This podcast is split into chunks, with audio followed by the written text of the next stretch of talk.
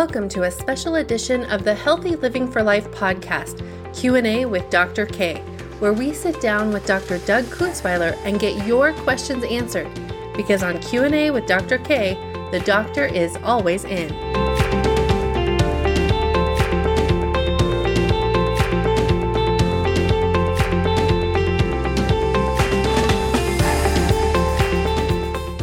Everyone. This is Beth Brown, your host, and hello to Dr. Kunzweiler. Hello. Good to have you here, Dr. K. Let's get started with today's question from a patient, which today is about dementia. And we got this question via email, so bear with me. It's a little bit long. I'm going to go ahead and read this email to you.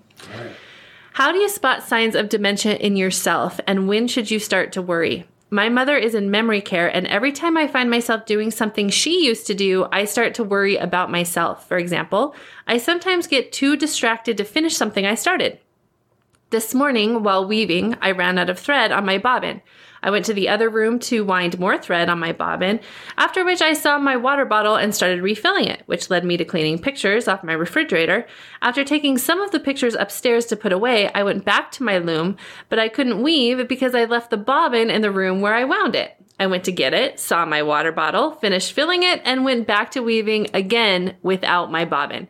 This is just one example. Sometimes I can't remember why I went into a room, or I can't remember someone's name. The same sort of thing everyone around me seems to be doing or forgetting. But are we just aging or are we developing dementia? When should we start to worry? Because of watching my mother's decline, I'm not sure I put things into perspective. I'm not sure I've really changed at all. Uh, I can't remember what the question was. well, we'll talk about that. But I, I think it is tough there because she's got someone that she's watching decline and then she started to notice these things in herself. So let's start with her question about are we just aging or are we developing dementia? So what is normal forgetfulness? Yeah. That, that really is a, is a good question. And, and if you have a family member who suffers from dementia, that does raise your risk a little bit. And, and so it's very understandable you know that people are are concerned. Yeah. Um, and it's it's true that as we get older, we all have a little bit of trouble with memory. But it's usually, you know, trying to remember, oh, what's his name? You know, that guy who did that thing. right. In that show, that thing, that guy. I do that and all the time. That's pretty normal. And getting distracted and forgetting what task you started on, that that's pretty normal. The, the things that are worrisome are if you're having trouble with simple everyday tasks like, you know, writing bills or doing laundry. Um, you might notice in a in a family member that they are uh, being very repetitious, telling you, you know, the same story within an hour or two of themselves. That's that's a little bit worrisome. Um, getting lost in a familiar environment uh, that's a common, fairly early thing that happens in dementia, and that's pretty worrisome. Um, getting uh, confused about time and place. Um, you know, waking up. We all wake up sometimes and can't remember exactly what day it is, but uh, if this is happening consistently, that's that's pretty worrisome. And then misplacing stuff, like I'm constantly looking for my keys or my billfold yeah. or something, but if if you do something like you know you put the screwdriver in the refrigerator, that's a little more ominous because it, it it's outside of the ordinary. And dementia is really a deterioration of cells in the brain, and so our, our ability to function deteriorates. This is different than you still know how to get up and dress yourself in the morning, and you still know how to cook, and you know where you live, and that sort of thing. With dementia, all those really basic functions start to deteriorate. Um, if, if it's happening in yourself, uh, oftentimes people don't notice it. But I've had patients who did notice it and were able to kind of fool their family for a while because they would write themselves little notes and little reminders, mm. and, and they were able to kind of compensate that way for a while. Uh, but, but I would say generally, if you are worried about yourself or if you are worried about a loved one, the best thing to do is go see a primary care doctor, tell them your concerns, and they can do some testing and you know get you started on getting some uh, relief anyway from your worries. So yeah, that's great. Yeah, it's interesting. We don't want to admit when our mind starts to slip. That's a tough thing to come to terms with for sure. And using the workarounds like the post-it notes, sometimes that feels easier, but all you're doing is putting off the help that you should be getting. Yeah, really. Yeah. yeah. So if you're worried, go go talk to somebody about it. That's my advice. You know, we've heard about those little games that people can play on their phones or their little um, yeah. tricks or learning a new language or new, yeah. learning an instrument. Do those work for the normal forgetfulness? And how much do they work for staving off dementia? Apparently not. Yeah, because you do all those things. well, actually, those things have been studied, and and they certainly don't do any harm. Uh, there's not evidence that mind games, puzzles, that sort of thing uh, really really help all that much. But we do know some things that do help. Okay. Um, it turns out that exercise, when you exercise, you form new connections in your brain, and that helps to keep the brain functioning and help to keep it vital. So physical exercise uh, is good for the brain. Who would have guessed that? Yeah. but it is. Um, and staying socially connected uh, people who become isolated are at much higher risk of dementia. So, keeping up friendships, keeping up relations with your family, uh, keeping uh, involved somehow in your community by volunteering or you know being on boards, that kind of thing. Um, anything that gets you moving around, talking to other people, uh, helps to stave off dementia. And reading and learning a new language and you know, puzzles, all that sort of thing are, are fine. Uh, but really, physical exercise and social connection are, are much more potent. So don't neglect those. Okay. So let's talk about dementia a little bit because it's an umbrella term. Is that correct? Right, so right. Can, tell us what that means. Uh, that means that it's a general term uh, that covers a whole bunch of specific causes of brain deterioration. So the most common cause uh, is Alzheimer's disease. And in Alzheimer's, there are some abnormal proteins that form in the brain, and they kind of gum up the works, and eventually they actually kill brain cells. And, and that accounts for about 60% of people with dementia in the United States. The next most common specific cause is called vascular dementia. And vascular dementia is little strokes in the brain that uh, every time you have one, it kills off a few brain cells, and over time, uh, that becomes cumulative, and, and then the brain just doesn't function as well as it used to. Uh, another uh, one is called Lewy body dementia, and that accounts for a few percent, uh, and that's associated with Parkinson's. And again, there's a, an abnormal protein that forms in the brain.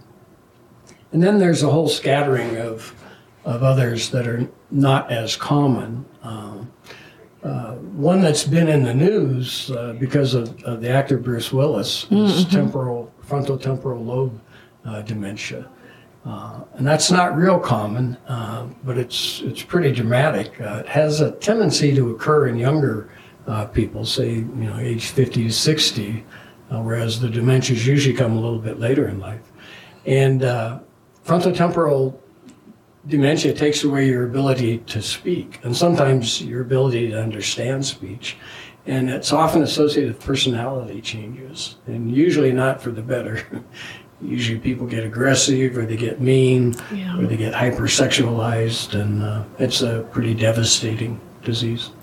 So the symptoms there are different from other dementias, or do a lot of the symptoms cross those yeah, different types? a lot of the symptoms cross over because as as the brain function deteriorates, you're going to see the problems in those normal tasks that we talked about. Uh, but some of them do have, like the frontotemporal dementia. That's a little bit different. That's that's not real common in other dementias. So let's go back to the um, patient who emailed us who talked about um, their mother being in memory care. And so that's what is causing this concern because they're watching what their mother went through and now they're noticing things in themselves. Does having a parent who has dementia put you at higher risk for dementia? It, it depends. There, there are a few dementias that are genetic, and in those, there, there tends to be a pretty strong family history. Uh, but for the most part, they're not directly inherited. Uh, but if you do have a first degree relative, a sibling or a parent, maybe even a grandparent who had dementia, then your risk is slightly raised, and, and you should, you know, what that shouldn't scare you, but what it should do is encourage you to stay physically active and stay socially engaged you know, throw away the cigarettes, eat a healthy diet, those kinds of things. Okay, so the opposite of those would be other risk factors. So smoking is a risk exactly. factor, sedentary. okay. All right, perfect. Are there any other risk factors we should mention? Well, chronic chronic disease uh, is associated with an increased risk of dementia, especially uh, like cardiovascular disease, which of course raises your risk for strokes, and so you're that puts you a little bit higher risk of vascular dementia. Uh, diabetes has been associated with a slightly higher risk of uh, dementia, uh, chronic lung disease. Um, a sedentary lifestyle, if you just are a slug and you drive everywhere and you never get out and you, you know you have a, a, job where you sit in front of a desk all yep, day like most of us me. do. Yeah. that that raises your risk a little bit. Um, alcohol excess, a little bit of alcohol uh, you know, like maybe uh, one glass of wine a day is uh, semi-protective, but uh, drinking to excess uh, raises your risk significantly. Okay. Um, traumatic brain injuries, uh, kids who are in contact sports and have repeated concussions, that raises your risk. And there's a, uh, I think people know about the traumatic brain encephalopathy of football players from repeated severe concussions that's a, another one of those types of dementia that falls under the umbrella. But but head trauma is is not a good thing for our brain. So when we notice something in ourselves or we notice something in someone we love, you mentioned talk to your primary care provider, and then what happens? Well, they can do some simple testing to get started, and there are some other things that masquerade as dementia. For instance, depression uh, can look like dementia. Uh, and it takes some questioning and uh, you know some exploration to tease that out and figure out what's really going on. Um, sometimes a brain tumor could mask as uh, dementia. Um, stroke can do that. So there are, there are other causes. There's some things like vitamin B12 deficiency, uh, hypothyroidism, all those can kind of look like dementia. So that's one of the reasons to go talk to primary care so they can make sure there isn't some other cause. Uh, and then they can do imaging, and imaging is getting better and better at finding things like Alzheimer's disease. It's, uh, it's not 100%, but we're getting better and better. There are some new blood tests on the horizon uh, that can detect these abnormal proteins uh, that are in the brain. Some of those leak into the bloodstream, and so there's some blood tests that can be helpful. Um, but but the main thing is uh, testing your neurologic and your cognitive function, and there are a variety of tests that they can do to to look at that. Um, and you could say, you know, because there's no treatment, what's the point in doing this? But if you know ahead of time, then the family can plan and and that can be just invaluable. Yeah. I should tell folks if you can hear that alarm, they're testing or weirdness is happening. We aren't in any danger. We're not being irresponsible by sitting here. Yeah, exactly. Okay, so um, it might be easier unless you are trying to avoid it to notice these in your notice these kind of symptoms or things in yourself what do you do if you notice it in someone you love? Because I've experienced, you know, people kind of say things behind that person's back, like, whoa, that wasn't good. They just repeated themselves three times in that conversation, but then don't really say anything because that's a tough conversation to bring up. So, any it advice is. there? It is. My habit has always been to stick to the truth the conversation will never be as difficult as you imagine it's going to be. That's been my experience. I think you have to tell people that you're concerned about them and that you would really like them to go see their primary caregiver, um, you know, and you tell them if everything's fine, everything's fine, but I'm concerned about some of these things that we've been seeing. And, and when I've had families come to me and ask me to talk to their loved one, most of the time the loved one was worried too and and were concerned about you know not being as sharp as they used to be. Uh, so I know it's daunting, but you just have to screw up your courage, come from a position of love, and, and confront them and say, I'm, I'm really worried, and I'd like you to go see somebody. Yeah, that's good advice. If they know we care, and that's Yeah. why we're saying something. Yeah. Yeah. Yeah, and it's always worse imagining things in your mind, you know, that it's, it's going to be horrible and they're going to never speak to you again and that sort of thing. But my experience is that that, that really rarely happens. Okay, great. All right, so we end the episode with where can we get more information? So, where can folks look up stuff about dementia or the differences between dementia and just some of that normal forgetfulness that we start to experience? Well, there's an American Alzheimer's Association, and they have chapters in every state. Uh, I think in Montana it's in Billings, but you can uh, look them up on the internet, and that's a, a pretty good source. Uh, and they can uh, put you in touch with uh, people who specialize in treating dementias. They can put you in touch uh, with respite services and help you with planning, and that that's where I would start. Okay, perfect. And we'll make sure that we add that with this episode so folks can check out that link. That's it, unless there's anything else you wanted to add. There's nothing else I can remember. Okay. Right, fair enough. Well, then we'll wrap this episode. Thank you, Dr. K. And thanks to everyone for listening. If you have a question for Dr. Kunzweiler, please email us at Q&A with Dr. K at mpqhf.org. Send us your questions. The doctor is always in, and that email address will be with this episode as well.